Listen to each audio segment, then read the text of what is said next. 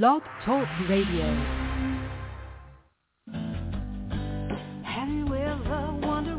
Welcome to Mind Shifters Radio with the Forgiveness Doctor, Dr. Michael Ryce. I'm Jeanie Ryce, your co-host. We also have co-hosts Dr. Tim Hayes and Michelle Pache. We will share with you the wisdom of the first century Aramaic internal process of forgiveness. We offer tools and support five days a week. We will support you in building a solid foundation within yourself to live in pure love, in Aramaic, Rachna. Michael is the author of the book, Why Is This Happening to Me Again? For more information about the forgiveness process, please visit www.whyagain.org. And now, welcome to the show, Mindshifters Radio.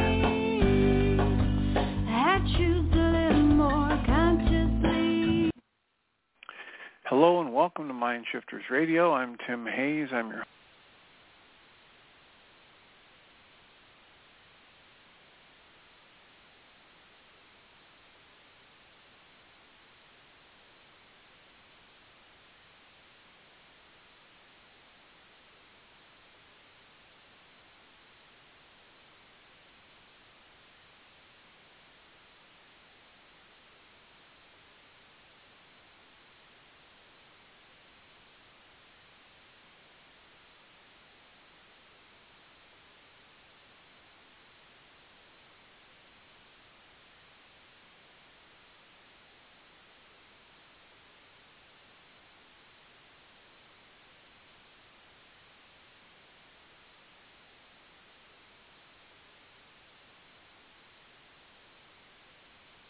page where you can download and read chapter 24 of Dr. Michael Ryce's book. His book is titled, Why is This Happening to Me Again? And that chapter of that book contains a narrative description and explanation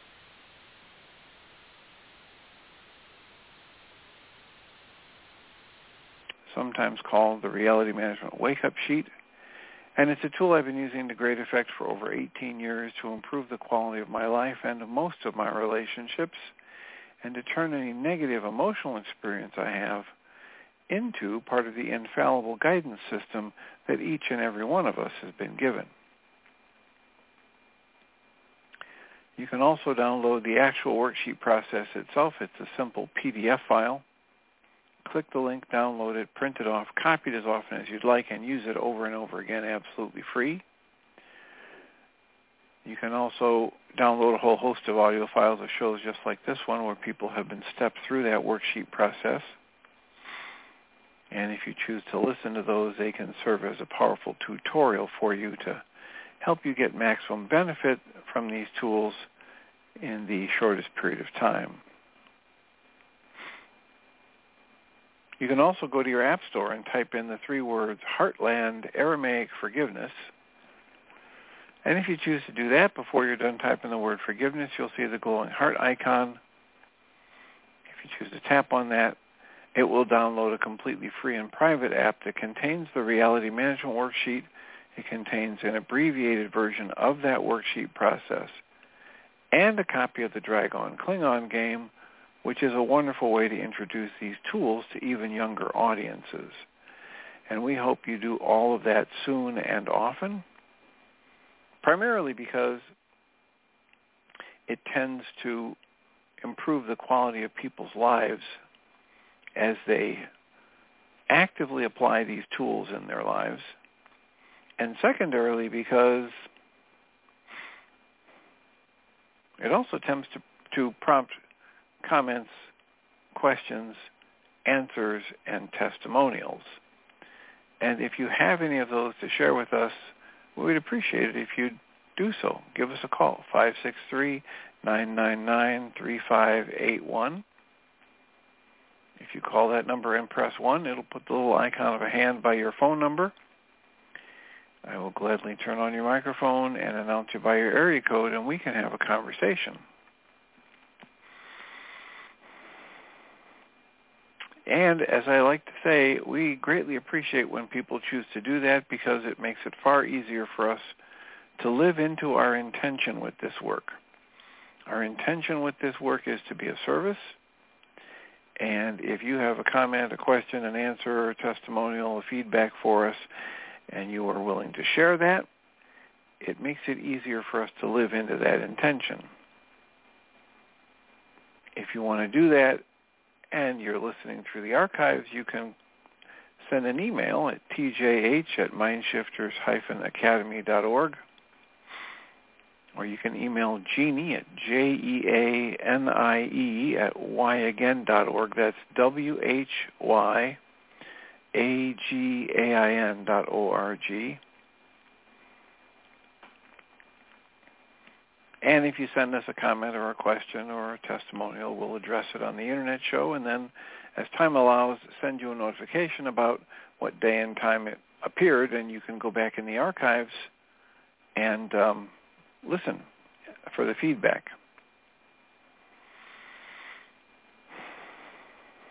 So let us know how we can be of service, how we can support you. Uh, if you have a comment or a question, an answer, or a testimonial, um, we encourage people to do that sooner rather than later um, in these internet shows so that we don't run out of time to address any comments or questions. We had we've had several people in just this past week who had raised hands um, or you know or indicated that they wanted to say something and it was so close to the end of the show that we didn't get to all of them. So if you have a thought for us, a comment, a question, an answer, a testimonial, please uh, do what you can to get that in sooner rather than later in the in the um, flow of the show. We had our support group last night, and as a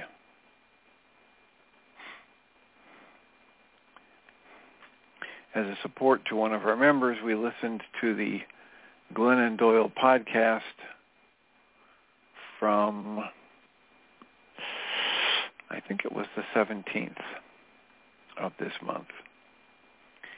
And um, as I was talking about yesterday when I was reading this book by Christian Sundberg about healing by feeling, being being willing to go through and feel everything, and ke- leaving my system open, keeping my breath moving, inviting memories of traumas in the past or unpleasant situations from the realization that I'm fully aware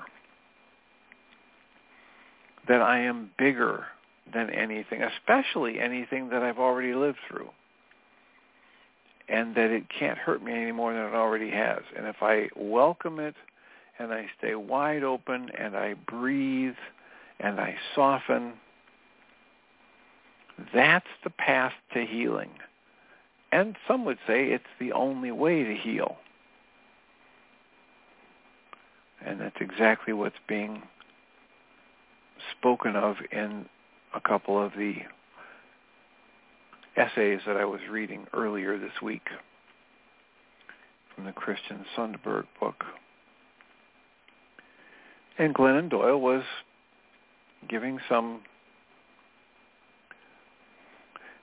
basically an update on her recovery. She has recently discovered that she had been a very well disguised, uh, she had deeply disguised the symptoms of anorexia that she had been um, coping with for most of her life. And um,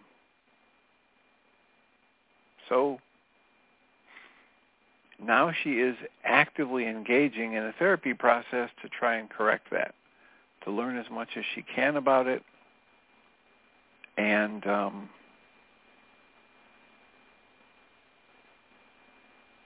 and do whatever she can to heal. And what she's learning in this process is almost exactly what Christian Sundberg has discovered is that, or he's been told by his um, spiritual guides that we must be willing to feel. Our our guidance system is our feeling, is our emotional state. And we must be willing to feel it, go through it fully. And once we do that, we open the process which will lead to healing. So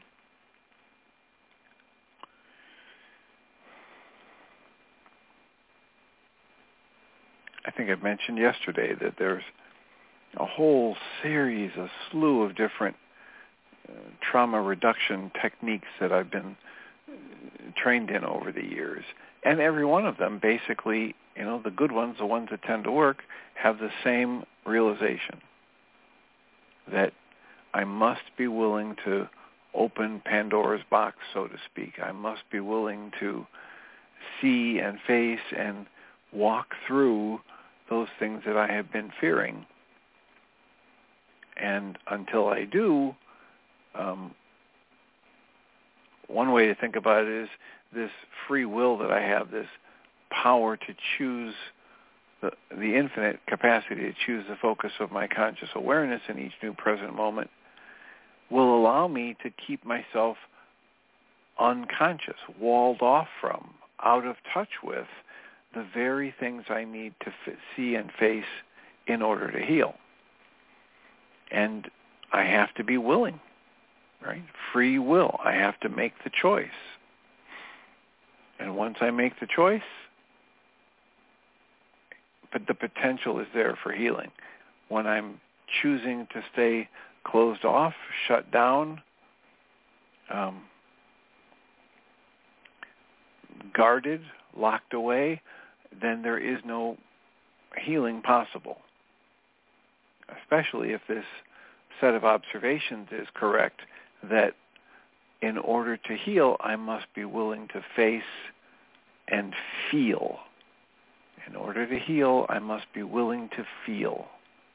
Whatever it is that I've been running from or I've been convincing myself that I'm not able to face directly or as they were talking about it in this podcast, as a coping mechanism when I was going through things that seemed too difficult for me to handle when I was younger, I labeled certain things as things I could not live without. These things would be my addictive patterns or my addiction of choice, my drug of choice, my distracting behavior of choice.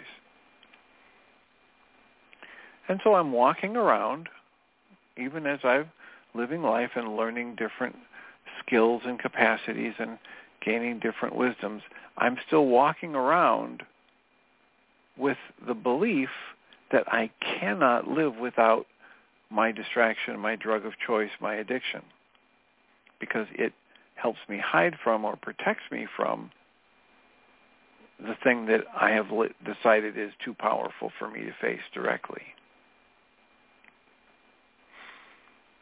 And the process of recovery, the process of healing, begins with me being willing to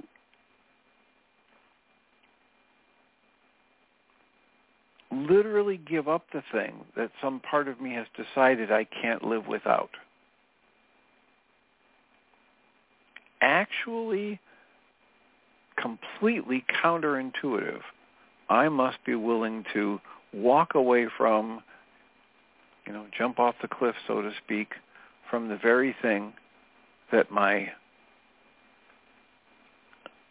belief system, based on traumas and based on, you know, working through tr- surviving very difficult things when I was younger, my own belief system says I can't face this other thing directly. I need to distract myself from or numb myself out or hide from this, that, or the other thing in order to survive.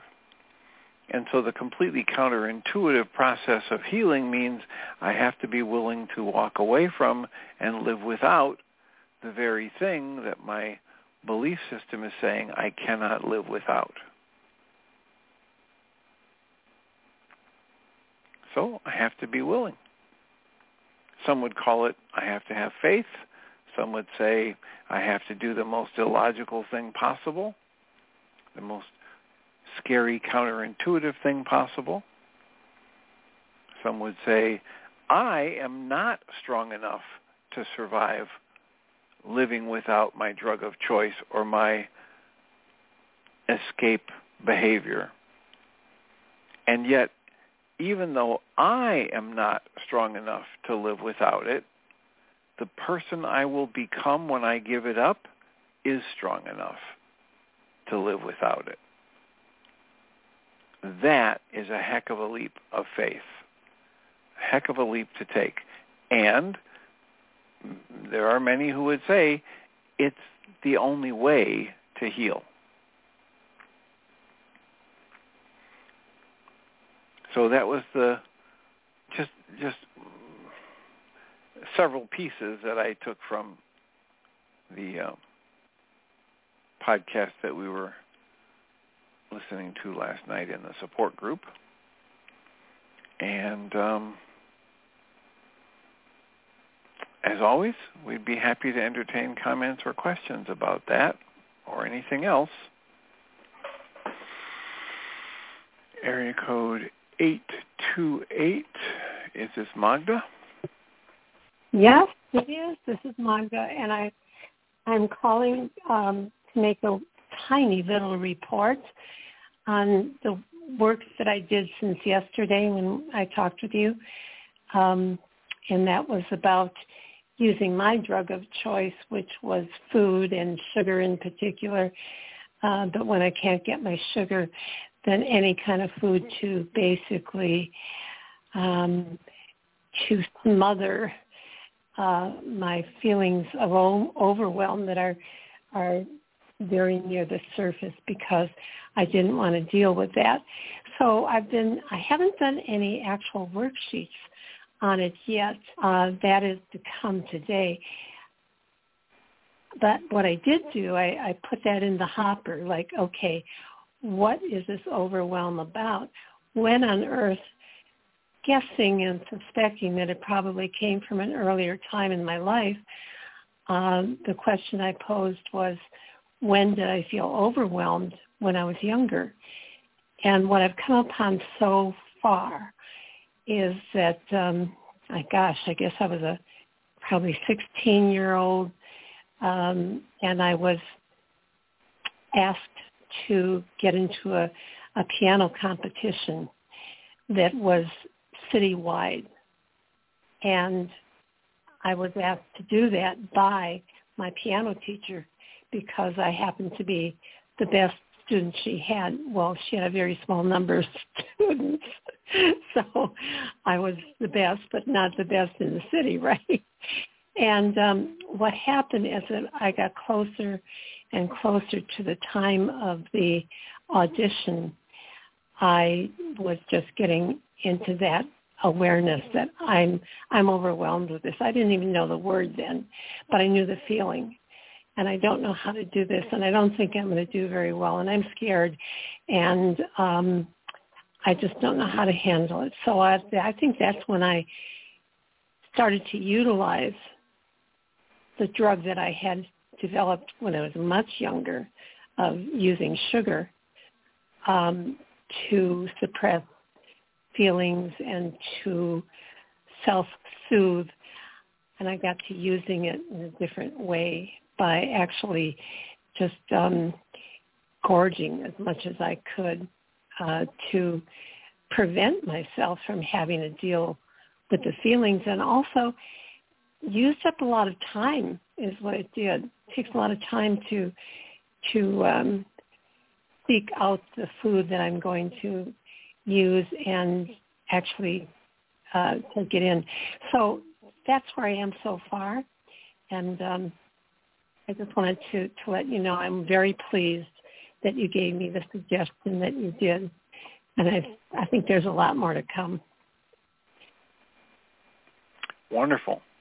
Wonderful. Yeah, I was listening back to the conversation yesterday and the day before, and um, I, I probably uh, I say it slightly different ways, different times when it comes up, but I probably don't say it as clearly uh, as often as I would like to. That my experience has been that rather than looking for some big, deep tra- trauma or, you know, my biggest issue, etc., I get the best results when I just live my life day in and day out and get more and more honest about any disruption yeah. in the force, right? Any little upset mm-hmm. or negative emotion, or even, as was the case um, uh, for a couple of the last worksheets I did, even if I'm not really feeling very upset, but I just keep thinking about the issue.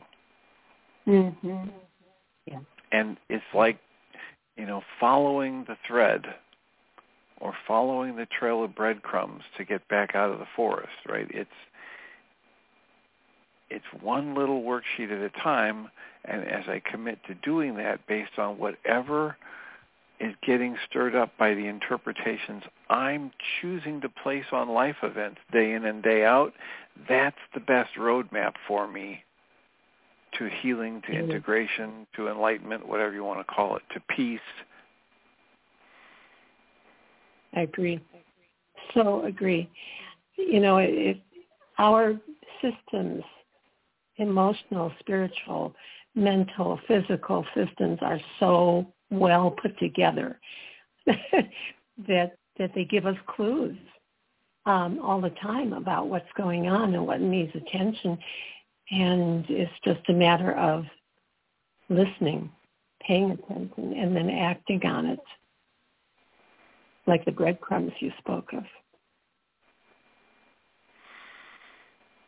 Yeah, it is pretty, you know, I, I think one of the biggest things, the hardest things for me was that I had, like many of us, I had been trained and conditioned to um, tune out most of the gentle or subtle messages.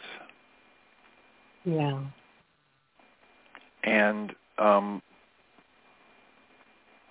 that's not a productive thing, right? This this internal guidance system we have is able to give us feedback or signals about really, really little things, really subtle uh, disturbances in the force kind of thing.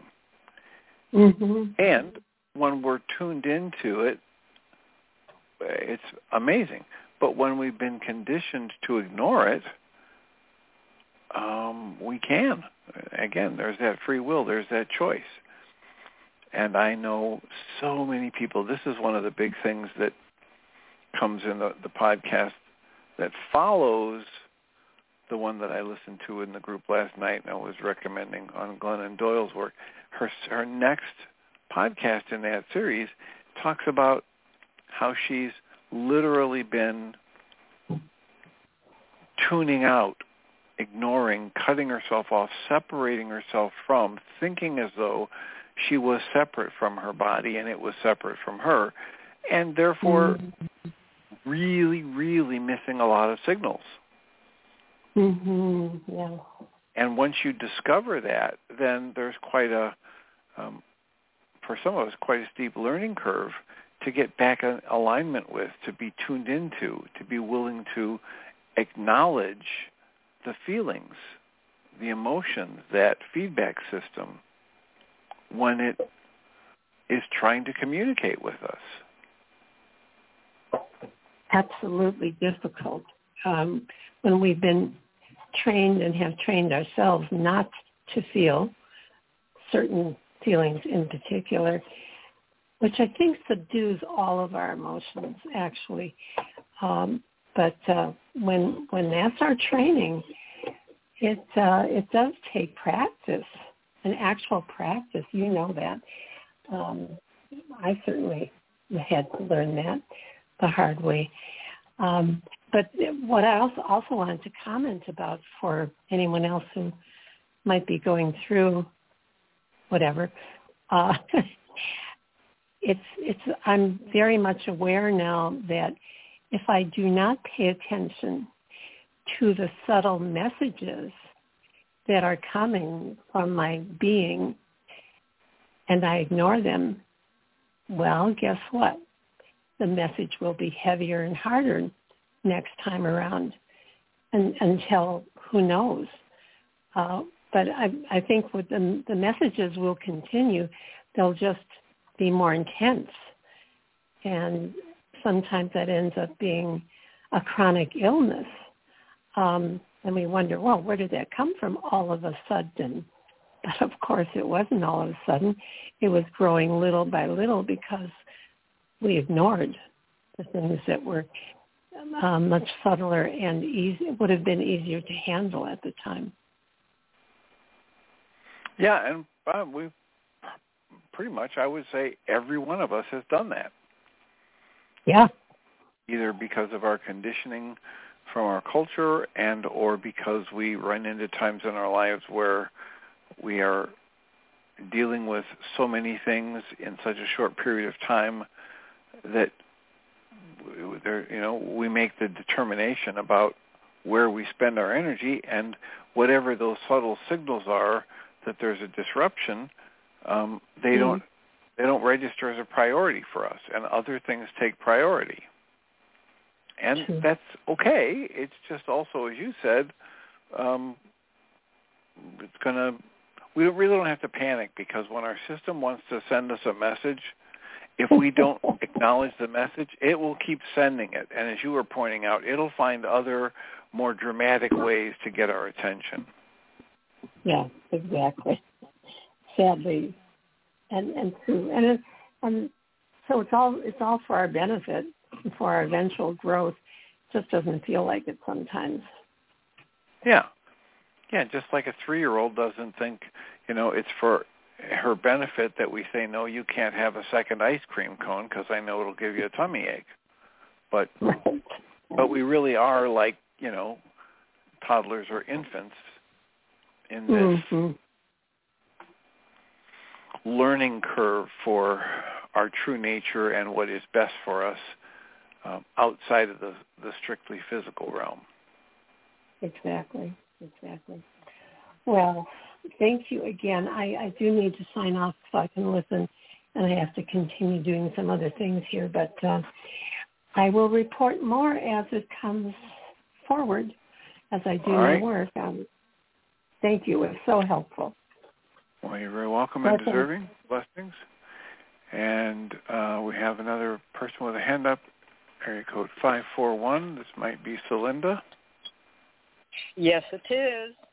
How are you today, Welcome. Michael? Uh, Michael, I'm looking at the radio show. Um, I'm I'm fine, Barb. How are you? Doctor Doctor Tim. I'm just doing great, thank you.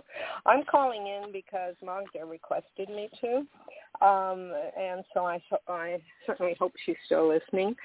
Um, I sent her a little text the other night. I had two thoughts. I was trying to get on the show yesterday, but I was also conflicted because I wanted to listen with whatever everybody else was saying because I was learning so much. Um, yesterday, when Susan was talking about her giant leap in relation to her power issues, uh, I uh, realized that when I came into the Aramaic perspective and first uh, was working with Michael Ryce's power person dynamics, I began to evolve a different meaning for power. And uh, I realized that for me, it wasn't a power person dynamic going on. It was a control person going on because I realized. So I uh, modified my language for me. Whether it doesn't matter to me what language other people use, but it does what I use. And so I don't speak about power anymore when my perception of it, it is not power, it's control linked to a goal to have somebody else or something else do what I think I need in order to function or survive. And so I wanted to share that for uh, anyone who might find it a useful way to language for themselves to help them get clarity and disengage from. So the, speaking uh, of clarity, let me ask you. Let me interrupt. Speaking of clarity, let me ask you to try saying that one more time. What is the distinction you're making in the use of the word power? Well, true power I understand as love. Love is the the highest power in the universe. And true empower uh, true power empowers. It doesn't disempower another. It empowers another. So as the way of mastery has so eloquently shown us uh, about what power does. And um, so for me, it really is helpful not to call a power person dynamics a power person dynamics. It's more helpful for me and more clarifying for me to call it a control person dynamics because in controlling, in feeling controlled or controlling, I am either actually I am in both situations disempowering myself or disempowering the others. That's what I meant by that. Okay, well, you might want to run that by Dr. Michael Ryce. And um, this is why I say that. I have listened to him for years now talk about the power person dynamic. Right. And my and my recollection of it is he says in order for the power person dynamic to be created, to come into being, you need three situations, three factors, three vectors coming together at one time. And those three things are, number one, I'm dealing with somebody who has more control over my life than I do. Now, I, I might be making this up in my head right now, but my my memory of it is that more often than not, he doesn't say somebody who has more power over my life than I do, someone who has more control over my life than I do. And the second factor is they're not coming from a space of love, they're acting from hostility or fear. And the third factor is I download the conclusion that this is a survival level situation and that if I don't get it right, I won't survive. And that those three factors have to be active in order for the power person dynamic to get downloaded into me. So if you present this to him, he might say, "Oh, you know what? That's a good point. Maybe we'll re re because he he's been known to change the words, change the names of his worksheets, change change words in the worksheet before. So um, that that dynamic might interest him. Fine, because it doesn't it doesn't change for me in my mind, and it, it doesn't bother me if anybody else uses power instead of control. I just, in my mind, go ahead and make a distinction there only with the word, not with the power person dynamics at all. So um, yeah, I understand totally, and I totally am in there with the power person dynamics. I just choose to reframe it a tad in relation to what I call it. Yeah, I can do that certainly. Oh, yeah, I he, passed he, he it might by be him interested. once, and yeah, I'll, I'll You- pass you it did by what? him again. I passed it by him once, but I didn't notice a response. Uh, Okay, so if if if you did, eh, there's no necessary, you know, to do it again. But it, it just struck me as you were talking about it, and as I said, I might be distorting my memory of it. Maybe he does say a person who has more power over your life, but my memory is that he says the first condition is I'm dealing with somebody who has more power over my life than uh, more control over my life than I do. They're not coming from love, and I come to believe it's a, a survival level situation. In which case, you know, if that's accurate, and he wants to tap into or tune into the clarification you're making about the use of the word power, um, you know, it might be something he's interested in hearing. Great, but as we know, because you know, we we all have to have the, our brain cells, you know, stirred up at, when we're willing to have them stirred up and changed. And if it's not the right day and time, it may not affect him that way. So.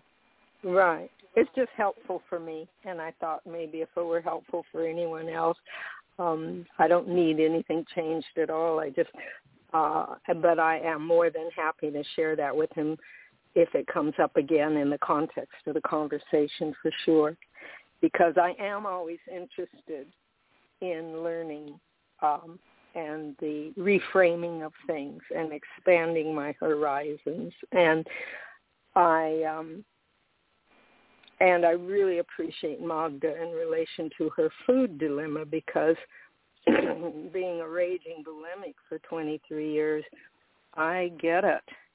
Um, I still get it. It's like I watch always. I know what works for me and what doesn't work for me to keep me in sanity.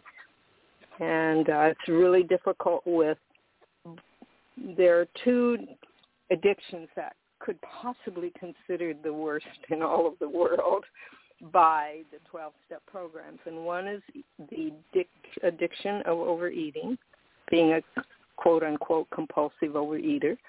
And the other addiction is one of smoking. And um, they said in research that had been done about that, that those seem to be the two now that was before meth and everything like that. At that time in the 80s, that seemed to be the two addictions that were the most difficult to overcome. And um, that's one because we have to eat, and two because we have to breathe. And so I really relate to that. And in response to Susan also, um, I don't know if you're familiar with Dr. Zach Bush or not, but I happen to watch a program of his on YouTube um, about the problem with protein. And um, it's just a point of view.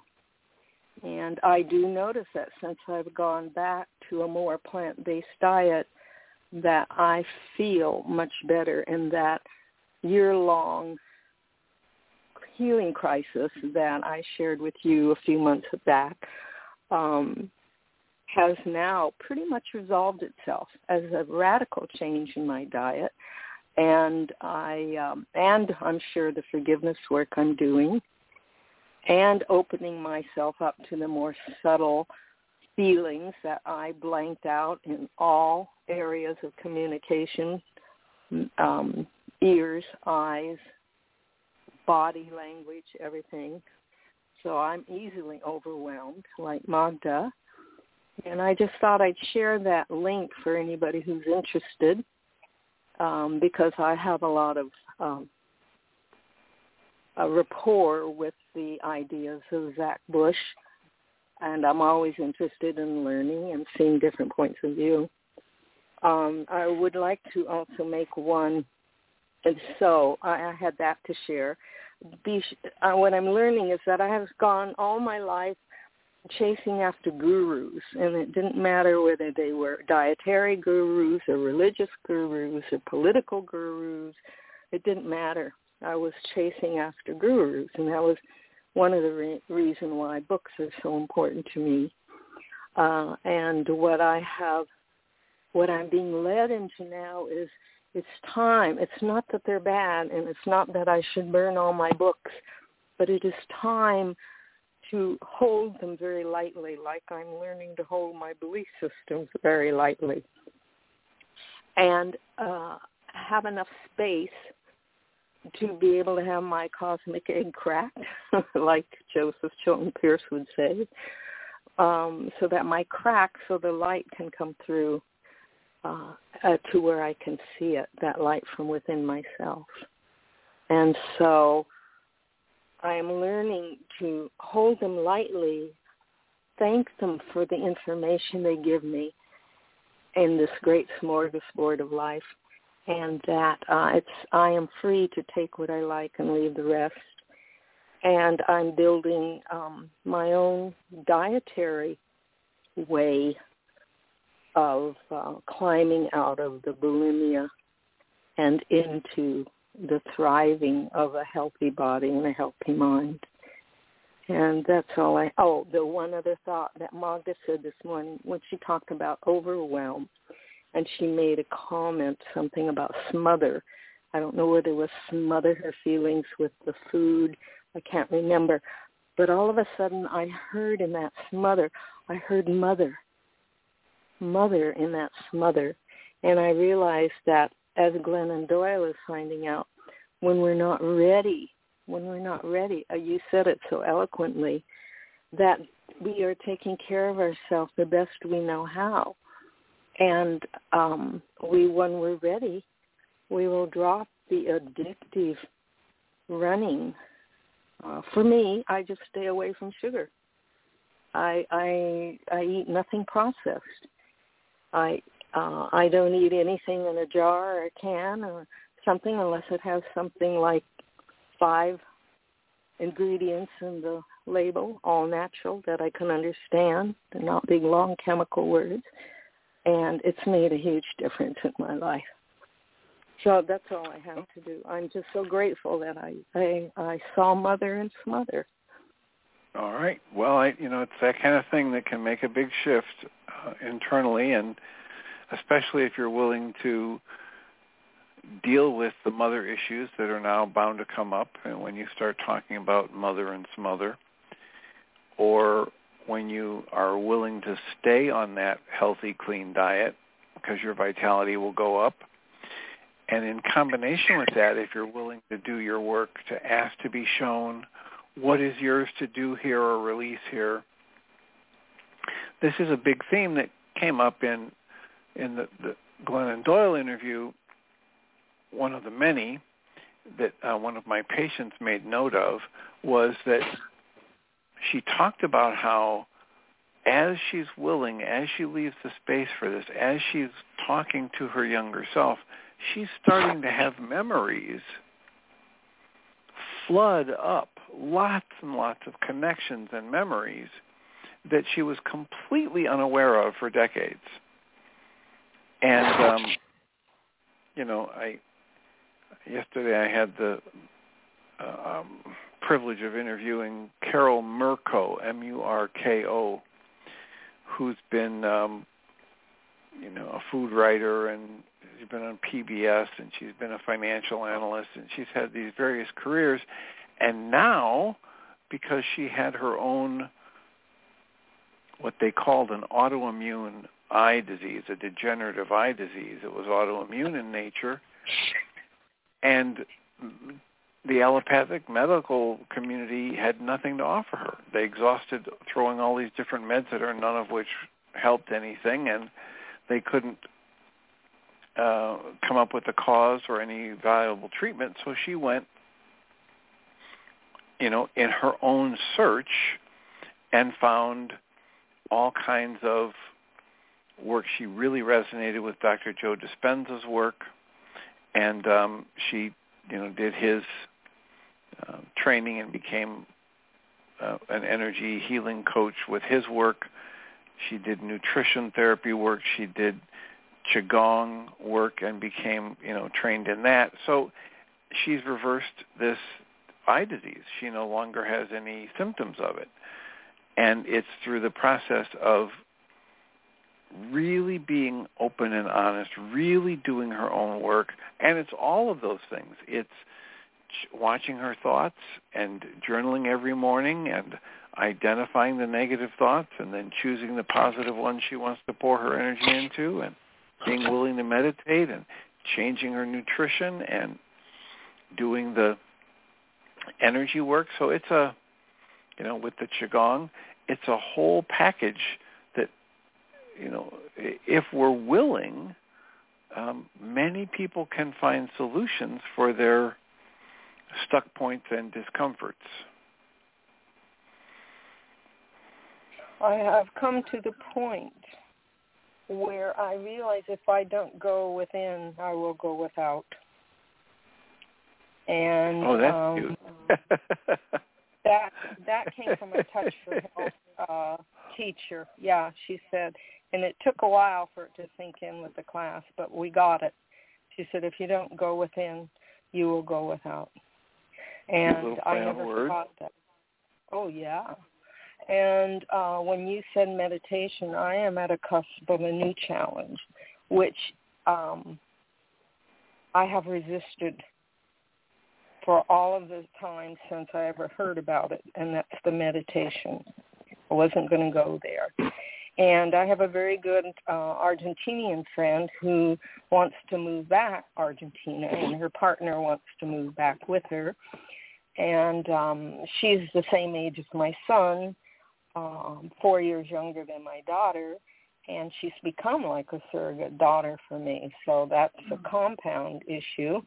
And she has gotten into Vipassana, and I've watched her grow exponentially between her yoga, her qigong, and her vipassana. And um, she has encouraged me to go to the 10-day retreat. Um, we were going to go together when COVID hit and the retreat center closed down. But now that we're, I'm in northeastern Oregon, and so she is she. Um, she wants to go with me when she comes back from Argentina in about three days she wants to go with me to the March 31st, which happens to be a bilingual one in Idaho. And now, so the now, president... now, let me let me just ask something. A lot of times when I hear a 10-day retreat and meditation, um, a lot of times what that means is a silent 10-day retreat. Is that what you're talking about? You got it. Okay. So um, so I just the, the reason I had to to do that is because you were talking about you know it's a multilingual silent retreat, and so my brain just kind of went it got stuck like.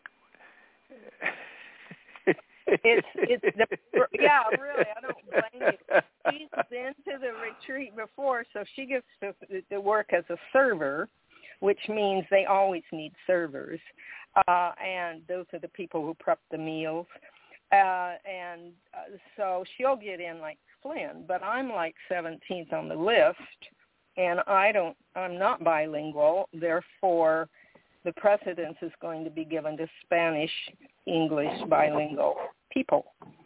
Uh, so if I, I wasn't ready to go really when COVID hit, and I just felt like that was since it's intervening. A, since it's a silent meditation, can't you just tell them that you're being silent in Spanish? there you go. Oh, I love it. No, I'm going to tell him exactly how I feel and how important it is for me to come and and then the ball's in their court and if they feel led to, to say, okay, we'll we'll do our best to get her in in priority, um, considering she's 17th, or they won't. And then if that's the case, this is my next big courage, Tim, is that I I'm going to and uh, Ruha is going to say, okay, now you can either step up to the plate or not because Laura is moving and she can't go, and you get to go yourself. And this is in Idaho, yeah. So, so we'll see what happens. I just wanted to ask for your blessings and to hold me up and everybody else listening to the show that um, what is best for me, my highest and best will be the outcome of all this. Well, that will because always be the case. And I know you're laughing at me because my mouth is is I've got I've been vaccinated by a Victrola needle. Well, I am not laughing at you. I was laughing at the thing that my brain did with a silent meditation that's bilingual. so, well, all right. I'm working so, on so Spanish. I'm I'm sure that it will work out well, and for your highest and best. And um, if you go and want to come back and share experience, we'd be happy to hear it. And may I share one short Rumi quote with you well, as sure. my parting quote? There is a voice that doesn't use words. Listen. There you go. All right. Blessings. I will mute you so you can listen to the rest of the show. Thank you again for the call and the input. We've got about 10 minutes left. And we have a number of people on the switchboard who have not raised a hand yet. So if you've got a comment or question for us, let us know. 563-999-3581. Press 1 on your phone.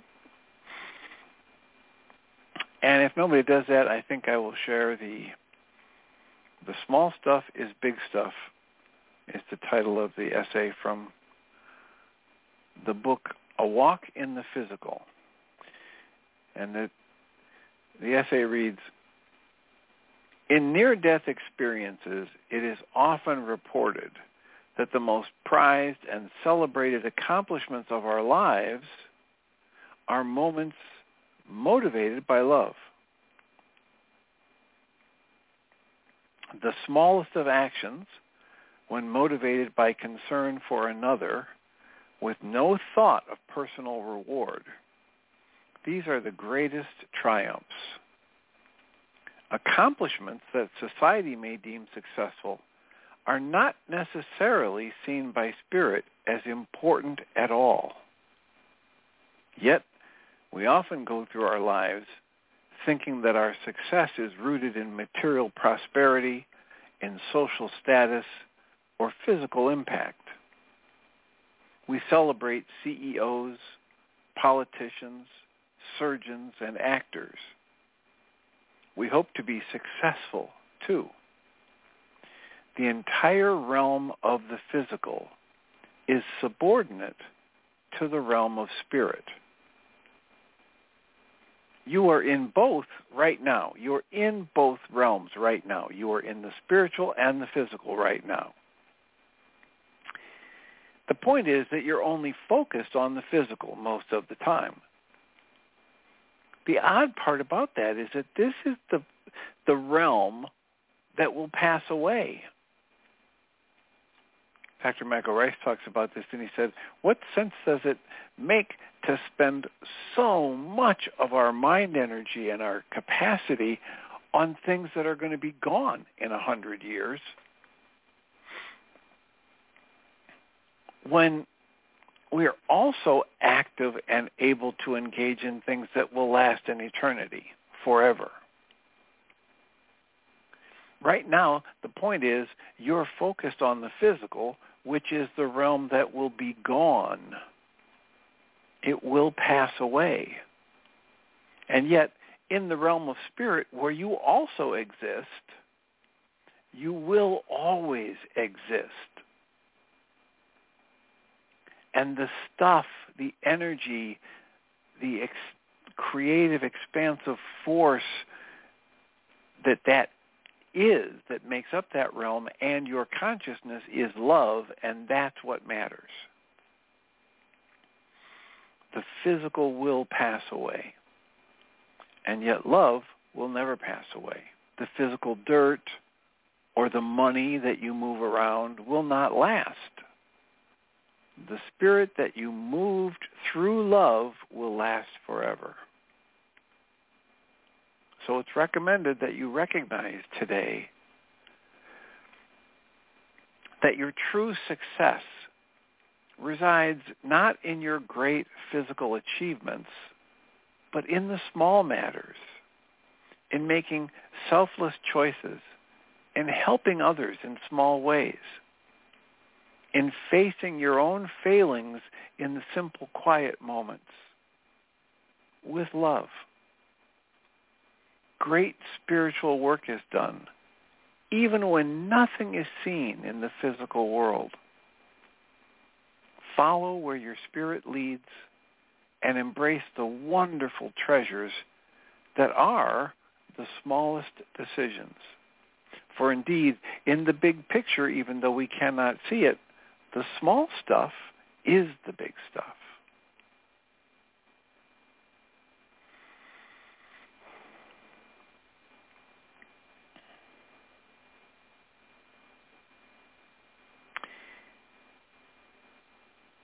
Yeah, I haven't heard him talk about it in quite a while, but Dr. Michael Ryce, in, 20 years ago or so, when I first tapped into this work was uh, very, very common to hear him talk about why would you spend all of this focus and energy and all this effort on things that aren't going to be around in, you know, 50 or 100 years? When there is something that you're involved in, engaged in, made of, have access to, which is eternal, which is ever, ever present, is not going to degenerate.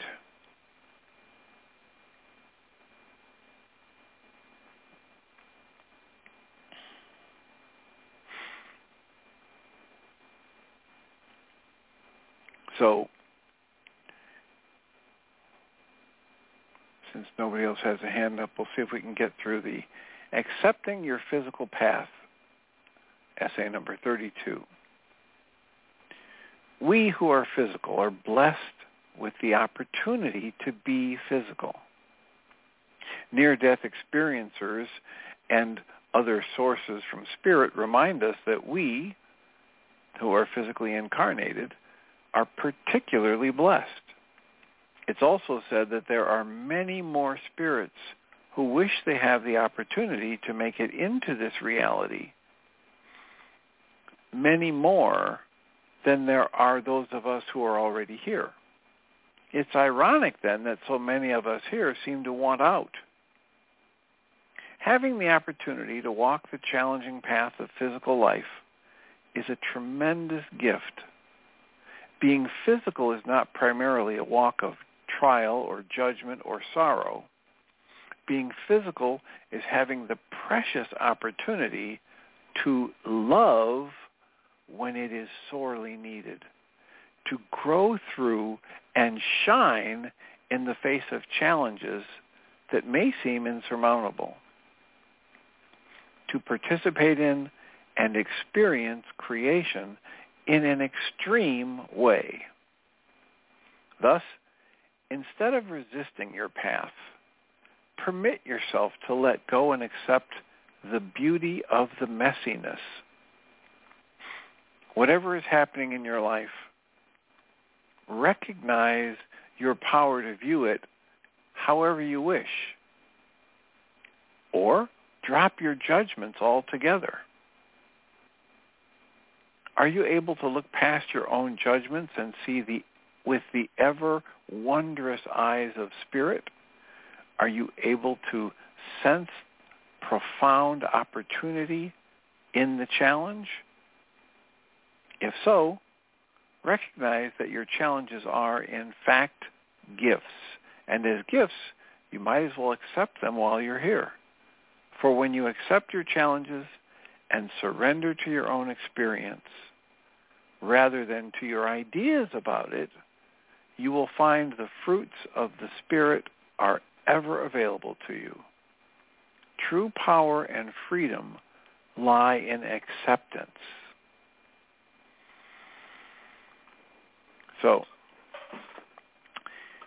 that's basically our time for today. I will remind us all that we come from love. We're made of the stuff we call love. We actually are love and everything else is false. Have a wonderful weekend and welcome Jeanie Ryce. I will turn on your microphone. Yeah? What? Thank welcome. you, Dr. Tim. I appreciate it. You're very Hope welcome. You have a good weekend too. Have a great show. You too. Thanks. So welcome everybody to the second hour of Mindshifters Radio, and today is Friday, and it's April the 21st, 2023. And our call-in number is 563 999 3581 and press 1 and that puts you in the queue to talk to us. And we would love to hear your comments and questions because that makes this your show. And I am attempting to find my earpieces. Oh, I just found them.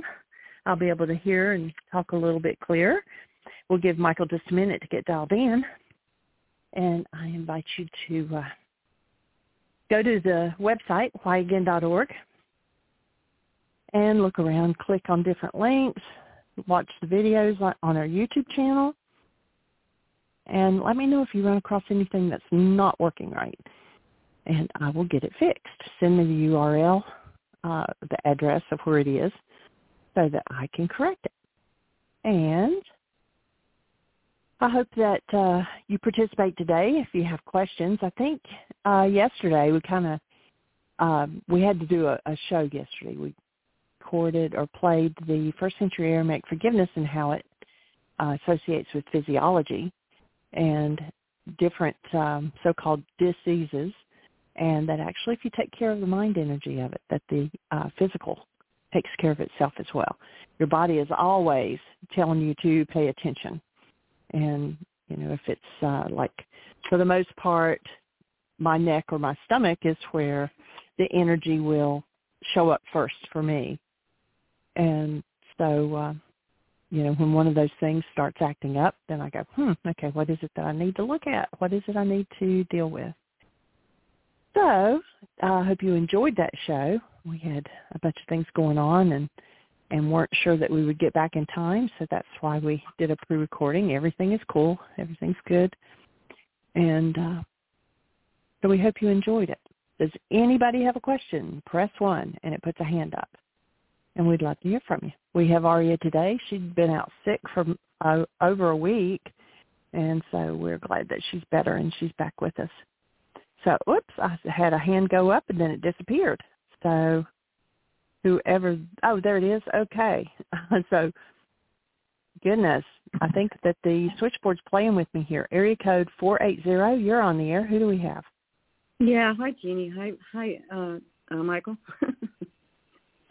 Well michael hasn't dialed in quite yet. Let me uh just walk back oh. here and see if he's having okay. any technical challenges. And uh okay then we will take your question so sure. he is dialing in now it doesn't show that you're on hit your unmute button then or something because it's not showing you're on Testing the switchboard. one two.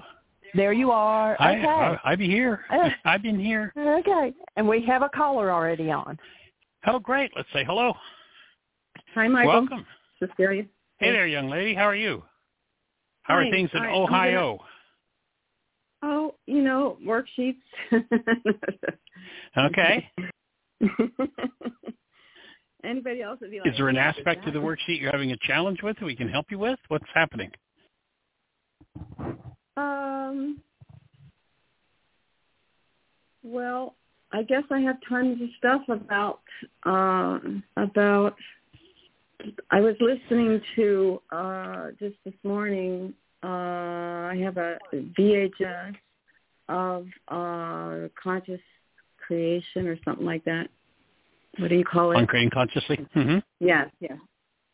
And I was listening to the samples of, and I've done this before, but but I, I was listening to the samples of living in poverty, and then you've got your authority figures come by, and what are they saying, and and living in okay, and then ask Rukha d'Qudsha to let that loose, and then okay, now go to living in mediocre, and then what kind of messages are you hearing now? Is it uh, Right. is there anything is there anything in there that uh, might be in uh, one of my uh, let's see, I wrote it down that they that they as they see me actual or implied that maybe key me into any limitation I bought into from them.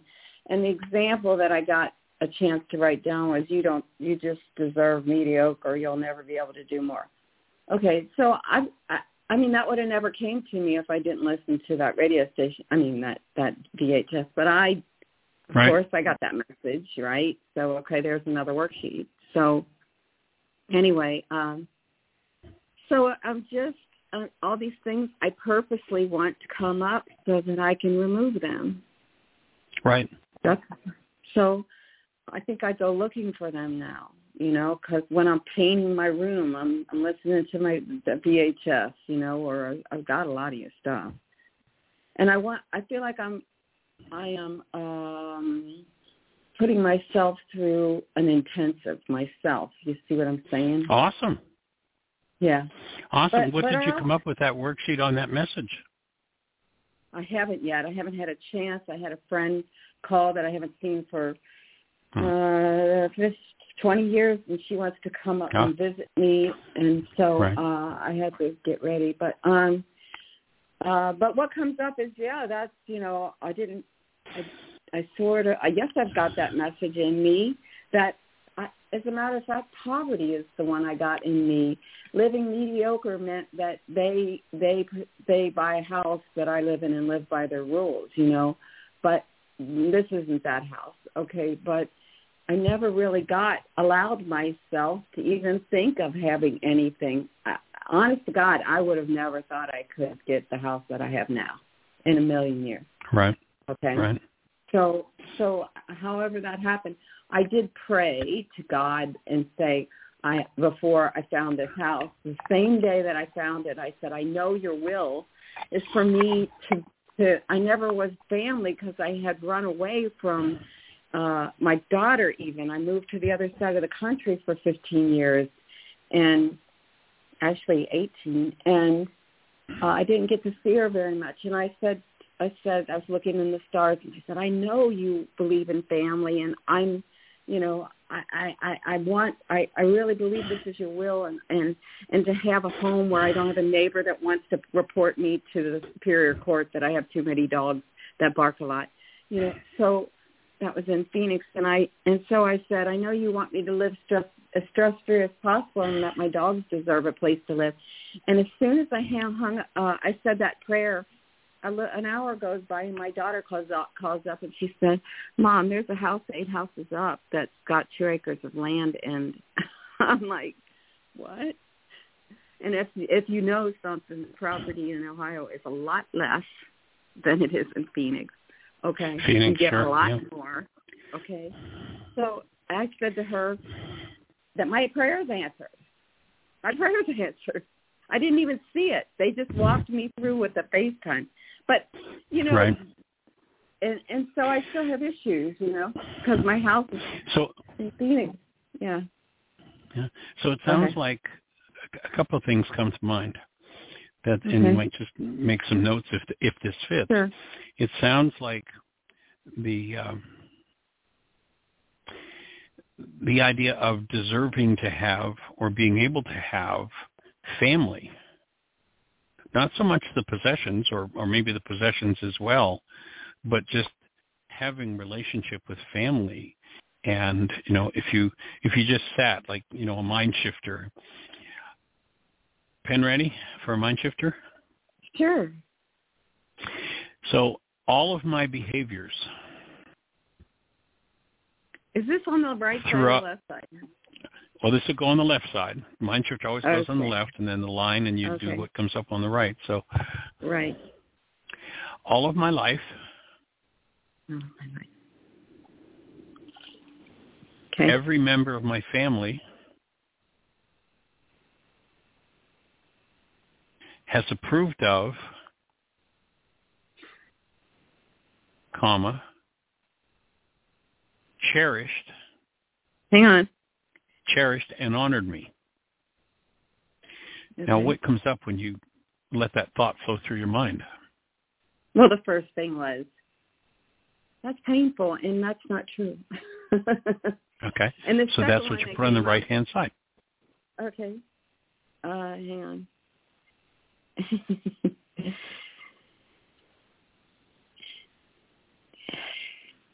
and the second right immediately, because I'm doing this kind of work, said, well, that was my reality, but in actuality, they did. I just couldn't see it. Cool. There you go. So there's a start down the path. Now, you know, with the fact that the last, I think twice we talked, that core family issue came up, I would suggest that you spend, you know, take a time period where your phone is off, you're in your own space, and you spend three or four hours writing that mind shifter and then just letting yourself free flow. Any thought that comes up, good, bad, indifferent, this doesn't seem to be related, this means nothing, go ahead and just write it all down and watch what unfolds on the page. And then once you've mm-hmm. completed that mind shift to go back and look at, okay, where are the issues mm-hmm. that I perhaps haven't been aware of or haven't know that I need to do work to work through them, and then look at so which tool, wh- what piece of work I need to do here. Maybe I need to write a responsibility communication to mom. Maybe I need to do the commitment to dad. Maybe I need to, you know, go through each issue that comes up and which one of the tools are you going to use to clean that up with them and within yourself? There's a part of me that's afraid that maybe I made it all up. Okay, so write that. That's what I'm saying. Write that on the right side of the page. Oh, on the right yeah, side. It's yeah, on the right side of the page. That's that's one of the thoughts that comes up, and so that might be your greatest insight. Maybe you made it all up. Maybe you know nothing like what you hallucinated ever happened, and that'd be a wonderful thing to be aware of and clean up if that's true. Because However, if you realize, yeah, go ahead. Yes. If you realize well, that you made it up, okay. then you realize what you don't have to recreate, what you can clean up in your mind and be finished with. You know, most things that people are upset about never actually happened. Okay. And or at least make they these pretend really they're upset about horrible those things. things up. These horrible things up or lies that I make up. Well, if that content is in your mind and that's what's resonated by something in the world, remember that perception, one of the basic principles of this work is that perception is a construct of the mind. Yes. Nobody has ever seen anything happen in the world ever in their lives with their eyes. Nobody. And 99.9% of the people would laugh at that and say, that's absolutely stupid. Of course, I see what's happening in my eyes. Look, I can look at this and then I can reach out and touch it. Well, that doesn't mean you're looking at what's out there. You're looking at your brain's construct, your brain's approximation. Actually, there's a really good video that you might find useful right now if you jump on um, YouTube and type in Anil, A-N-I-L, Mm-hmm. Seth, S-E-T-H, Okay. and TED Talk. And Neil Okay. Seth is a um, um, what, what's his field? I'm trying to remember. Anyway, it's it's in computational science, and okay. he goes through and shows that the eye. I mean, he's he's right in line with this work. The eye sees nothing.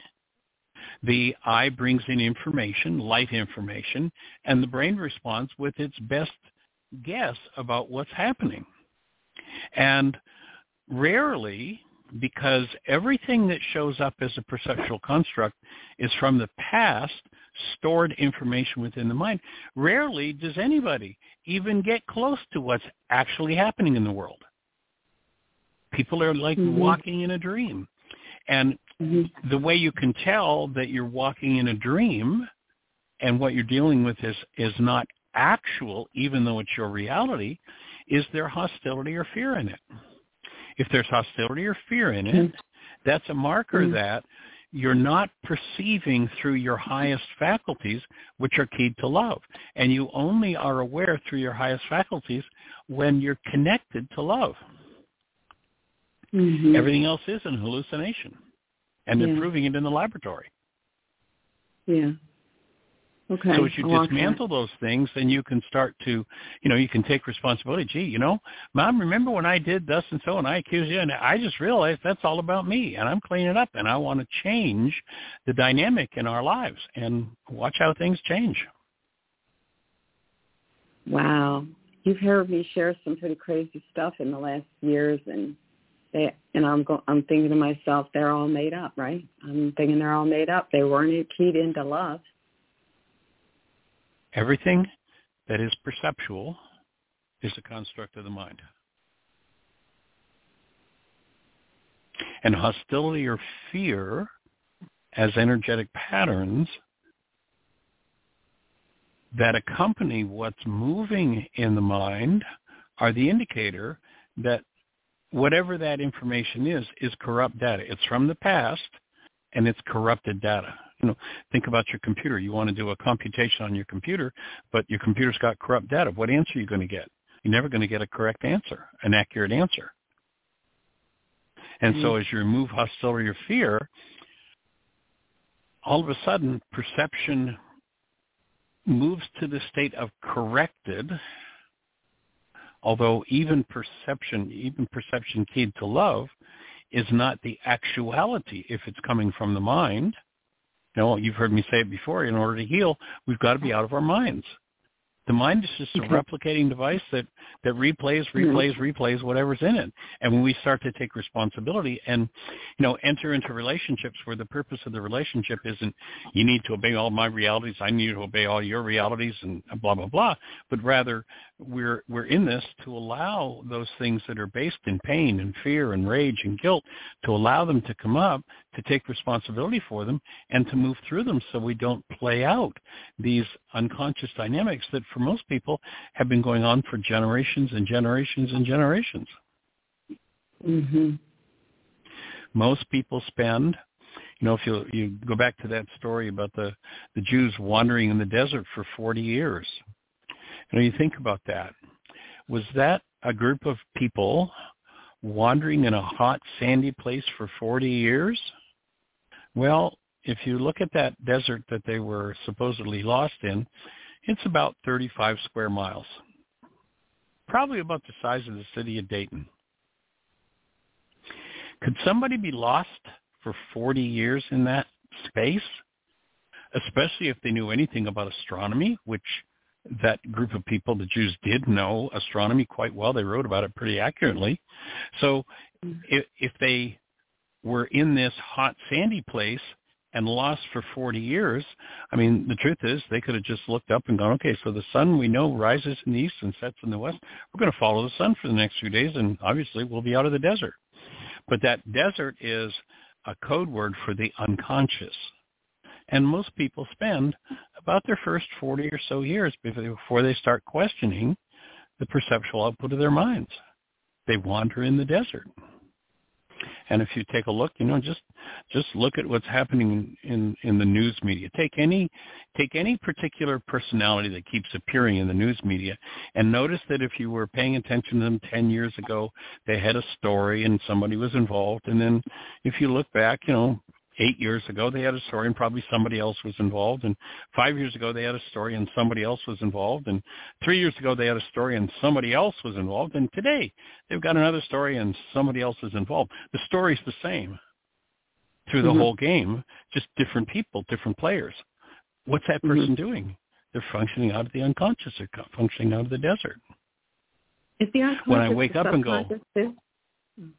no Unconscious and subconscious are two different things. So okay. when you think about, you know, people ask about, you know, well, how many minds are there? Well, there's only, in terms of the function we're talking about, there's only one mind, and we're talking about as a function of the firing of the content of brain cells. Mm-hmm. So if I say don't think about the color of your car, brain cells fire, and it serves you up information about the color of your car. So the color of your car is subconscious information. You can access it anytime you want. And mm-hmm. when you decide to access it, the information that's stored in brain cells fires a little stronger than it was a moment ago. And what was subconscious, that is below the conscious threshold, you weren't aware of it, all of a sudden becomes conscious. If I ask you, what's your favorite item of clothing? Well, you know what that is. That's subconscious information. And now you're probably thinking about your favorite, you know, dress or coat or wh- whatever it is. That subconscious information becomes conscious. So mm-hmm. the subconscious and conscious are changing place all the time. What's your favorite food? Who's your favorite person? What was your favorite vacation all your life? All that information is mm-hmm. stored in your subconscious, and you can call it up at any moment that you want. Then if mm-hmm. I said, okay, so now there's a major piece of work that you've acknowledged you're getting ready to do. What's at the core? What's the core issue of that major piece of work that you know you need to do?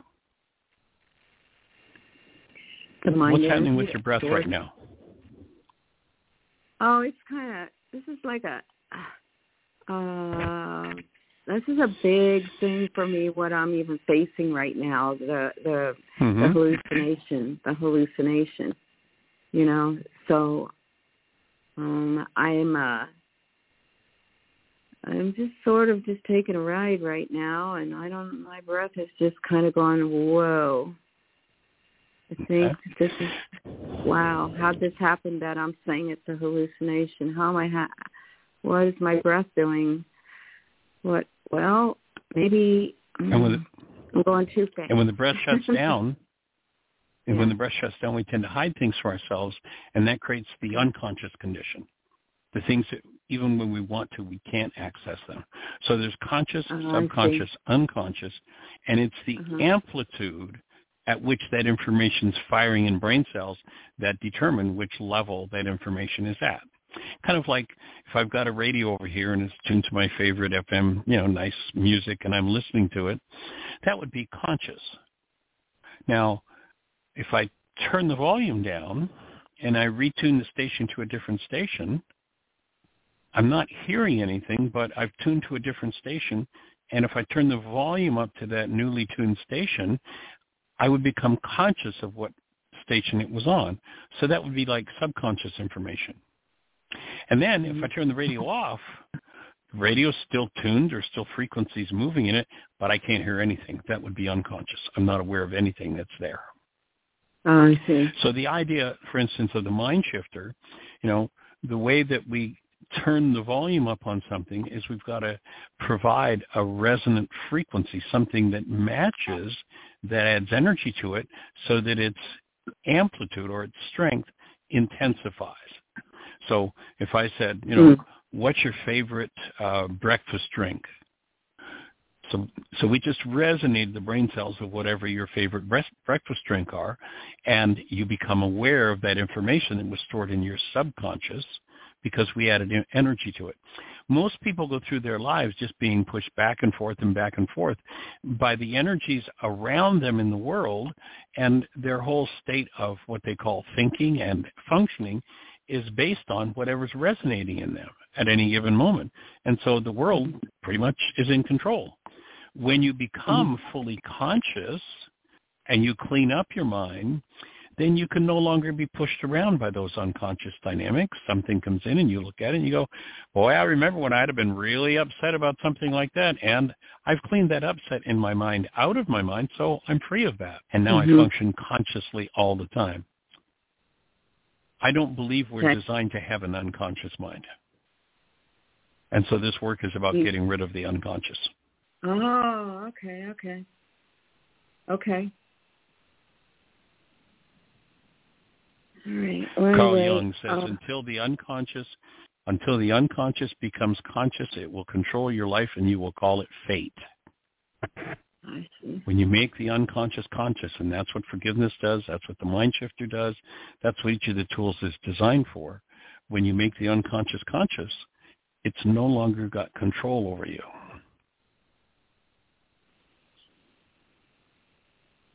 So before I called you guys back, uh, I was working with some stuff that the Nasserean Essenes sent me on how to have joy, and in it there's a lot of a lot of a lot of uh, excerpts from. Of course, you talk about Thomas Edison, so there's some of that. Then there's uh, um, Dale Carnegie, and then there's uh, Dr. Napoleon Hill, and you know, um, I'm thinking to myself, I'm really, really just focusing on everything that I want, not focusing on what I don't want. And it's, it's, it's just, it's. I just felt like this isn't, this isn't working. And and uh, and there was nothing about forgiveness in those teachings that I knew of, or getting to the point where I'm Right. finally actually saying and I'm hearing myself and putting it out there in Radio Land that I hallucinated everything. Okay, that's like huge. hmm And I don't That's think huge, anything yes. that I don't think there's any uh anything in the the, the other authors um I don't even know if, if Einstein did it to put that element in it, you know. So it's I'm just blown away that I'm sitting here and I actually said that because I was just going to say some oh, you know, basic questions just because I do have a question about something seems to be basic, but I have a feeling it's also a hallucination. So, uh, uh, uh, and I ended up going down this road, which I I would have I don't I guess I was ready to go down this road. Wouldn't have come up if I When did. it's time, it's time. Yeah. When it's time, it's time for sure. Well, joining you in doing those worksheets and getting to the next level, and I'd really spend three or four hours on that mind shifter and see what surfaces. Yeah. I will. Uh, All right. The question that I do have, though, homeopathy. I had I, I work with my dogs with it. it. Sometimes it works great, sometimes it doesn't at all. And then there was that's currently for the last 15 years. And in 1997, I had two dogs. One one got diabetes, and a, a holistic veterinarian friend of mine said, "I have a friend that's a pet psychic," and I said, "Okay, send her over." And she said, "The reason that you your dog has diabetes is because I have no joy in my life, and I caused it in my dog. So I I want to hear your take on that and the homeopathy for currently. That wasn't homeopathy then. Well, homeopathy is using subtle, fine frequencies of, let's say, a, a particular uh, frequency associated with the disease to stimulate the immune system to throw off the disease. It can be a very powerful form of medicine if you've got a good practitioner.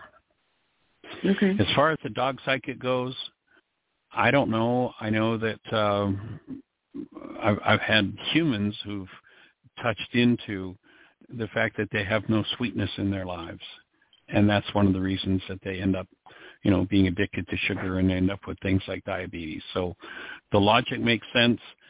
I've never known any pet psychics, so I, I don't have much of a comment okay. in that regard. no, that's fine. Uh, cool. Because I'll clear it up in my, in you know, I'll clear it up. I believe that if my if my uh, energy field is not clear, then it can become, it can can get projected into somebody else that they take it on. We we definitely influence everything around us. That's absolutely true. Yeah, yeah, yeah. So I really want to clear up because I want really believe that as I cool. get clean and clear, that that they won't have health problems like they do. True. Okay. That's, I agree okay. 100%. All right. You have a blessed one. Thank you. Okay. All righty. Bye-bye. Bye. Well, hey there, Miss Jeanie. Do we have anybody on the phone queue with a hand up or anything else happening in the chat room? we do have another hand up, and I believe it's a voice from our past. 517, I think it's Angie. Well, good afternoon, everybody. It is Angie.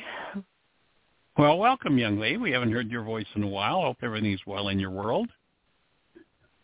Thank you, sir. It uh, very much is.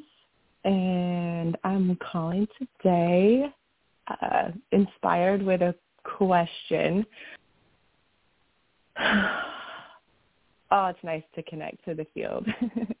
just, Welcome uh, home. Yeah. oh.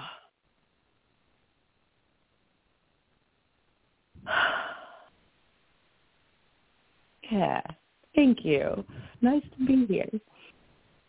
Um, so I felt like um, maybe just for context, because you both know me and historical stuff pretty well, so I feel like landscape and context might be kind of fun um, just for the framework of the question.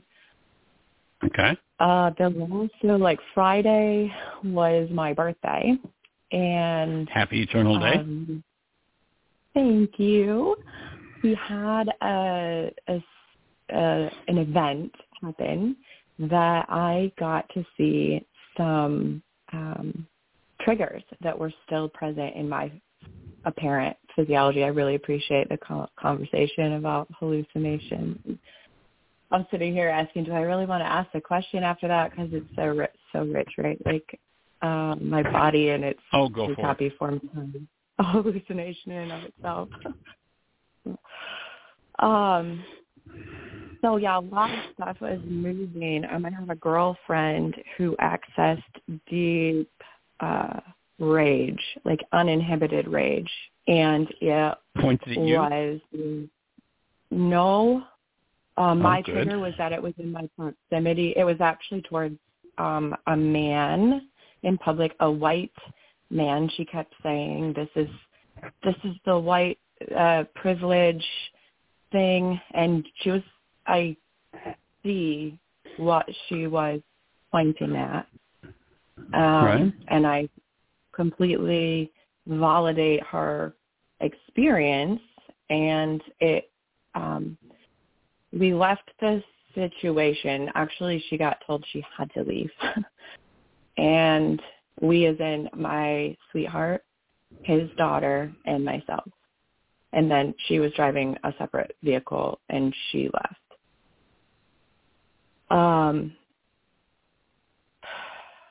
so it started in motion this like pulling out of some of those past triggers um, with the son's dad and some of the like the so my girlfriend her uh she was so in the rage and like the rage was like grabbing her by the face. She really wanted to go to this place where this person this other this man got to stay her language.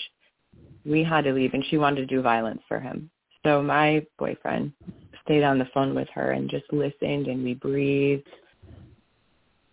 with her and we were breathing with ourselves because we had a lot happening. Like all of us individually were initiated by this event.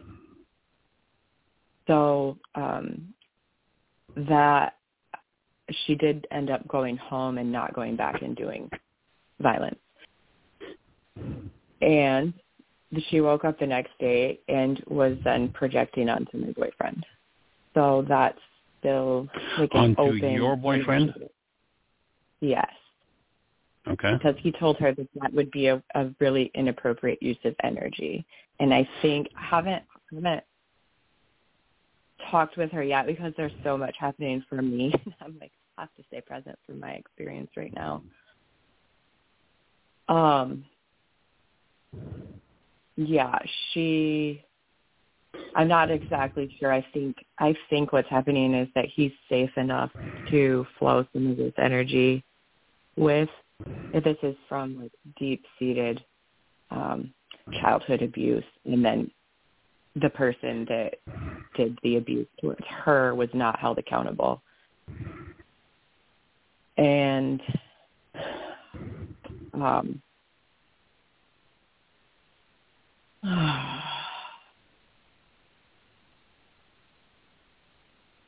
So where are we heading? What's the bottom line here? Well, I guess I'm not sure. That that was like for context. So like I've there's been all of this healing initiated in my field energetically. So the next um the next couple of days were great and then I had this moment of realizing I was processing a lot of strong energy and um a lot of that stuff is leaving. So I my question that I put my hand up for is yesterday we were in the woods and I picked up a plant. I thought mistakenly thought that the plant was um mint. And I put it to my nose and it pricked me. It was a nettle. And it started this tingly that has been so familiar in my experience when the energy really starts to flow. And I'm really tuned in and, and the, uh, I would say like turned on and the energy is flowing. My nose would have that same experience in the air quote past. So I'm like curious have you ever been aware of processing future events, like air quote future, or air quote future, um, yeah, energies? I haven't caught up with yet. I'm I'm not quite sure what your question is or where you're going with it yet. But keep talking. Let's see if we can get there. You're saying Okay. you are you- are you am I hearing you say that you feel like you're tapping into something that hasn't happened yet and that's bringing something up for you? Um, I well, I think I was tap in the so air quote past. I when I would the energy would really start to flow, um, and Rukha would be present, and I would allow the movement. That energetic experience of my nose tingling from the nettle, it happened yesterday. But for years now, since I would say since probably since 17, which was I've been aware of it when it would really start to flow and I would really um be able to run the energy. Yeah, it was like and yesterday I just had this aha like, oh my gosh, that's so cool. I think I was tapping into this moment, this experience. Which would be Hmm. your quote. My my thought would be that the nettle probably, you know, the sting or maybe there's a little bit of an allergy to the nettle, uh, moved some energy that you're used to feeling in other contexts. Uh, were you at others from the time you were 17 processing energies around this nettle sting? I don't know. You know, it's possible there's a genetic link to something like that. There's a memory. Hard to tell. Only, But what I would do rather than go ahead. I guess my question then is that we only ever process past, air quote past.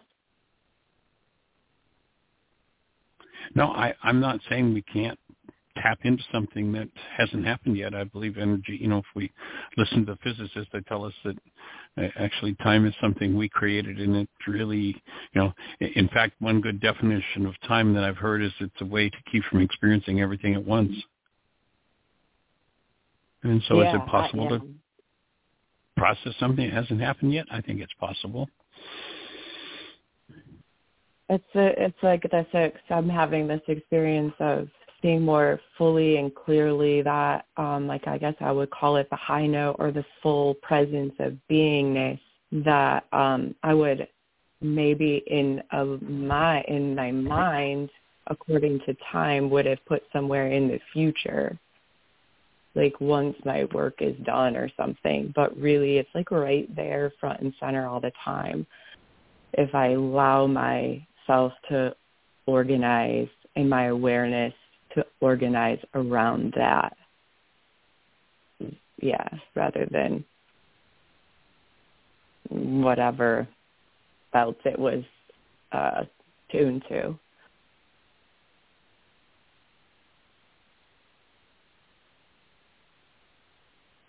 Not sure what to say. I, I don't I don't have an answer for you.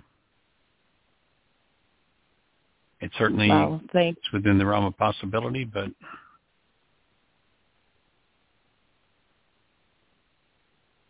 well, thanks I- for listening. okay. I, I'm I'm not sure how this ties in. I've I've sort of not connected it with this friend of yours who was in all this rage. How does this all tie together? Oh, I think I um I don't know. I just I'm well, I'm thankful for the interrupt when you redirected me to the question. Um I was just kind of laying the groundwork for what this week has looked like as far as energies that I was processing and I was aware of um the parts of me that kind of had stuck or trapped energies and still had like triggers available um in the in the synaptic um neural pathways. And then this experience yesterday um, was just like an aha, I, I guess we could say. It was an interesting experience, and I didn't know if it had ever come up before. Maybe you had a, a past program that I would um, enjoy listening to or reflecting on, or if you had ever had that experience of like a future, um, um, I guess, a future experience um, processing out ever- like that the energy ahead of Yeah. time. Yeah, it's not something I relate to on a personal level. Okay. Well, that's good to know. uh, and if the, my my thought would be, you know, one of the one of the games of the mind of the non-being mind is oftentimes if I could just figure this out. And Mm. sometimes the, the you know, in fact, I in our codependence workshop I identify that as what I call the number one pseudo solution of the non-being mind is if I could just figure this out. yeah, I quote you on that a lot. Whereas-. Yeah. And whereas if I can, instead of trying to figure something out, step into that space of connectedness and being, I'm going to get a lot more direct answers from that space than trying to get allow my brain to figure it out. mm. Yeah. I I guess if I really hmm. Okay. If I really think into like what um maybe uh, the you know the impulse that inspired me to put my hand up. Uh, it would be to share in the delight of the experience. Um so there was so it was kind of like a a, a, a connected experience a, a high experience is that what you're saying yeah yeah like one of those peak experiences that we sometimes have yeah yeah, like an aha. Hmm. Cool. Well, holding yeah. the space for it. Well, thanks. And I guess I guess I am kind of questioning too, like maybe I led with that situation because I do desire, you know, support with how best to navigate it in the world. um, so what did when she was in that rage, what did that resonate for you? Um, in the moment, Travis, um, that's my sweetheart's name, he stayed on the phone with her and just breathed and listened to her um for about three hours. Um well it was like in wow. it was probably That's dedication. That. Um yeah. Nice work, really, Travis. Yeah, I know. I know. Oh, and I was the the speakerphone was on, so I was just breathing and noticing what was happening in my being, and I would say like maybe echoes or reverberation of like panic. Uh, that, but it was really subtle um, for the most part. Uh, some fear was leaving uh, um, there was still a slight inclination to just to run away. Uh, she seemed pretty committed to to running. He kept bringing her back to love, and then she'd go right back and um, justify or attempt to justify vengeance, like a like really interesting ideas of vengeance too that um, were um, I guess kind of surprising to hear from her. This was not something I was aware of. I knew there was pain there, but um, she had not tapped into this level of pain with me present before. Sounds like Travis was really holding the space. That's that's pretty powerful, especially when somebody's yeah, in that extreme a, a place he had his own stuff going on. The um the trigger for everybody was around um his daughter. So and the way a man had treated her as an employee that was totally inappropriate and unacceptable. So yeah. Well, I, unfortunately, there's a lot of that in our culture. Yeah, that's I think what we were trying to point um, point my friend towards is like we don't need more assault or to add to the violence that's already happening. You know, maybe there's a higher way, and so somehow Travis con- continuing to to to lovingly and gently redirect um, in that way somehow landed him in as the problem for her mind in her mind.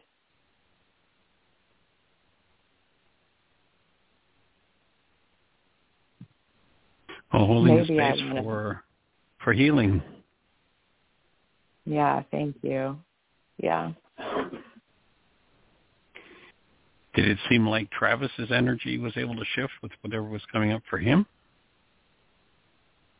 Yeah, I I think so. He did really well um, the, through the whole experience.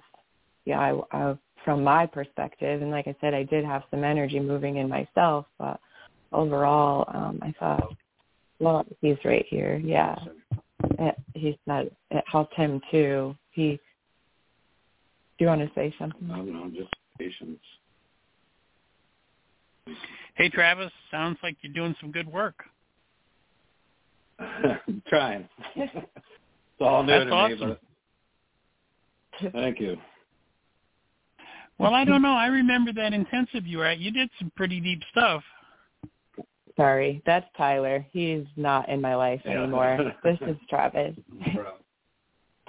My mistake. yeah. I'll have to do a worksheet on embarrassment here. My my error. It's been about what what was it about five four five years ago, maybe maybe Yeah, six years ago. So my apology for. Yeah. Oh, we're okay. we're good. Okay, good. Thank you. And good Yeah, work anyway. Nice. Yeah. I mean, we can stand with somebody in that much rage and uh and bring a space of calmness. Of course, it sounds like maybe some attack energy came back on you, and uh so next layer of work for you, I guess. Eh? Yeah. Yeah, that's definitely interesting. Never used to have a lot of patience, so Andy taught me some, and Michelle just further helped me in that. That's for sure. Nice. Yeah, yeah. Um, from my perspective, we're we're doing good work in the world, and I think where I have a a conflict, and maybe maybe I'll reach out to you guys privately. Um, just uh, curious about right action as far as holding accountable um, through the systems that are in place, and you know where and when and how that's appropriate and a best like a good use of energy. Um Right. and uh Are you talking things like legally accountable? yeah. Yes. Or even if if it's if something is like um okay i'll be ready. Um it- it- so um maybe as simple as you know having a conversation regarding this publicly um I, I think michelle has some energy to work through and i hear her making really valid points and observations and i certainly witness it very clearly and you know like how how to navigate holding people accountable um Say that again. Holding. like how to navigate holding people accountable or even just uh, shining a light on it publicly like what what's happening and how can we get people that are still um doing behaviors like this. And then the the the I watched people like want to cover for the guy. And like oh he's Mhm. really a good dude. Well he's really a good guy. It's like well no good guys don't treat li- little young girls like that. That's Right. and not that there's goodness there. Um and but and i this is just like a whole it was a situation. And uh For the first place I'd start from what, from what all you've told me is rage is simply a drug that someone uses to cover their pain. So to me, the Mhm. first order of business would be to invite the young lady who's in rage to clean up her rage because an insane mind, and my take is any mind that isn't functioning out of love is insane, is never going to accomplish what they want to accomplish. You know, it, it's like, what's the first thing that most everybody wants to do with the abuser? Abuse them. yeah So exactly I'm trying to call somebody out for their abuse, and what the way I want to call them out is by abusing them. Well, that's all. That's just called projection. So yeah. My first order of business would be for the young lady who wants vengeance and do rage. It's like, lady, you've got some work to do. Is what this man has done, and I have no idea what it was, but whatever it is, is it inappropriately, eh, or pardon me, inappropriate? Great. Then he needs to be held accountable, perhaps legally, perhaps through a court system. You know, I, I don't know what what kind of situation situation's going on. But I'll tell you what, chances are probably 99 to 1 that you'll fail if you go after it in rage. So first order business, ma'am, would be step back, clean up your mind, get to a space where you're connected and you're rational. Because the vengeance you want to take is probably the very vengeance that you're fighting in the world. And, you know, projection needs to end. Mm-hmm. And then out of a space of mm-hmm. connectedness and love if it's you know if i were that person if it's my place to hold them accountable whatever way it is you know whether it's legally or otherwise then i'd step forward and do that. But doing it out of rage is never going to produce the result i want. That would yeah. be my my I mean, input to someone. both travis and i definitely certainly knew that and avery avery is his daughter. Um she is 19 years old and um, is living with us. So I think if anybody was going to hold the man accountable, it would be her with our support. Right. Um, and that would, you know, she, we all, all three of us stood here and, and held space for our own selves and our own experience and Michelle. So this is, this is a week ago today. Um, I haven't, I have spoke to her in text but not in person. Um,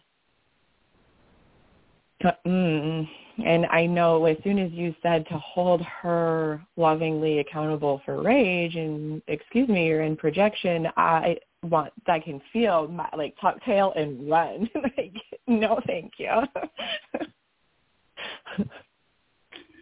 yeah, rage rage is is one most people think of anger and rage as feelings or emotions, but they're not emotions. They're anesthetics. They're always a cover for pain. Oh. And so the first order of business to me would be, so let's take the person who's in pain and let's support them cleaning up their pain. Now, now that mind will often say, yeah, but you didn't see what he did. It's like, okay, I got it. I saw what he did. What he did was terrible, horrible, awful, ugly, nasty, illegal, immoral. But that's got nothing to do with the fact that you're in rage and you have a problem. And yeah, so when if you're ever going to support cleaning up what's going on for the person, you know, you're saying needs to be held accountable, you have to come to it with a sane mind. And a, a raging mind is not a sane mind. Here is the piece, and maybe you have, so, and um, perhaps I could come up with it on my own, but since we've built this beautiful segue here. I guess I'll just ask. Um, and I can feel I'm like literally hunching over, It's closing my heart down. So that's why you taking a breath and pulling your shoulders back, lifting your head up, and keeping your heart what open. happening in me while, while Travis was, um, you know, holding her, um, ho- really holding holding us all so lovingly and gently through that experience as I'm listening to her, I became acutely aware of all of the energy. So JC, um, JC's dad, right. who was a, the person the person that I was married to previously, he was um, abused as a child, sexually abused as a child, and I'm pretty sure he asked for support and told. Uh, uh, I think it was a mother. I think it was his mom personally. And right. I think he got told to stuff it, and I know that is exactly what was coming at me. He couldn't see me.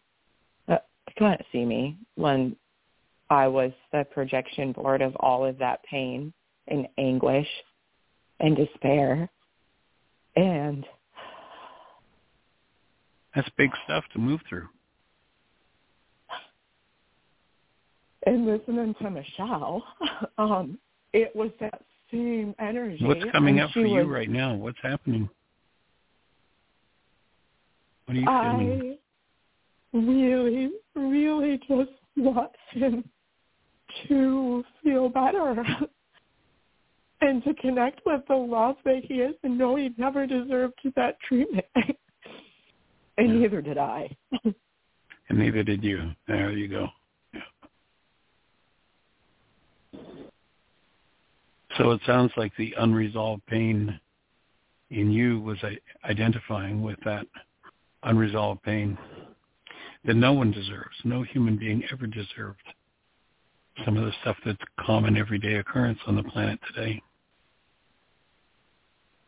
It's definitely time for that trauma to be worked through for all of us. Yeah. So let your breath open.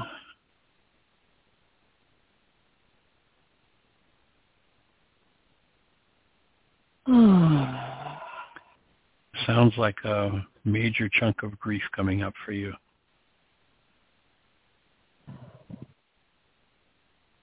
yeah. I just know this life is supposed to be so full of joy and uninhibited joy. Yes. Uh, there's a a nut hatch hopping around outside my window right now. That's us, guys. What are we doing over there? What is all that? I, oh, yeah. It feels really good to be able to say it and share it and breathe deeper in my bronchioles. It's definitely important. Because when that breath is being held, that's literally how we acquire a past about something. It's literally how we hook up the realities in our mind to past pain and anything that resonates that pain is going to bring that reality forward once again and if it's not forgiven it just becomes the pattern of someone's life it becomes a perpetual motion machine Hmm. Yeah. so it sounds like the depth of pain that she was in triggered a level of pain in yourself that took you back to the identification Ah, uh-huh. with your son's Yeah. father Yeah. I just want to help him, you know. I'm going to cancel my goal to do any of that. Uh, yep, I my goal. Showing. But before you can step in and help him with that, you're going to have to do your work around it. The part of you that identifies out of your pain with what he went through cancel my goal to be before rescued. you could be the space of love. And and chances are that your son has some of the same energetic pattern. Yeah, for sure. So do you could do you hear um so if I'm saying like I'm aware there's a goal running to help him that I'm willing to cancel and let go of that creative pattern totally to help to rescue, but also I guess it would be like mirrored in my own desire for a savior, for a rescuer, for Prince Charming, for a Or to be the rescuer. Yeah, I cancel my goal to be the rescuer. And I cancel my goal to be rescued. Cancel my goal for someone to save me from my pain. That's that, that's right there. So how about a mind shifter and we're down to the last minute or so. Yes, So please. if you've got a pen handy, I do. It's safe and healing for me to embrace every aspect of pain that resides within me. Feels pain. Yeah. And it sounds like you've got the blessing of a young man that's there to hold the space for you to do that piece of work. He's really, So that's really awesome. lovely. That's awesome. yeah. Yeah. Go for it. Breathe. Breathe. Be with it. Oh my God, I do. I am worthy and deserving, but I have to keep anchoring it in.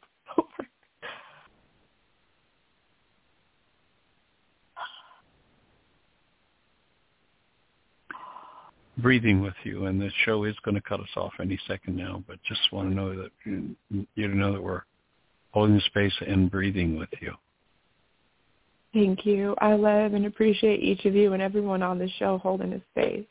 Thank you all. You've got it. All right, everybody. Appreciate you. Blessings. Have the best year yet of your eternal life. It's an awesome gift to give the world. Take care. Bye-bye.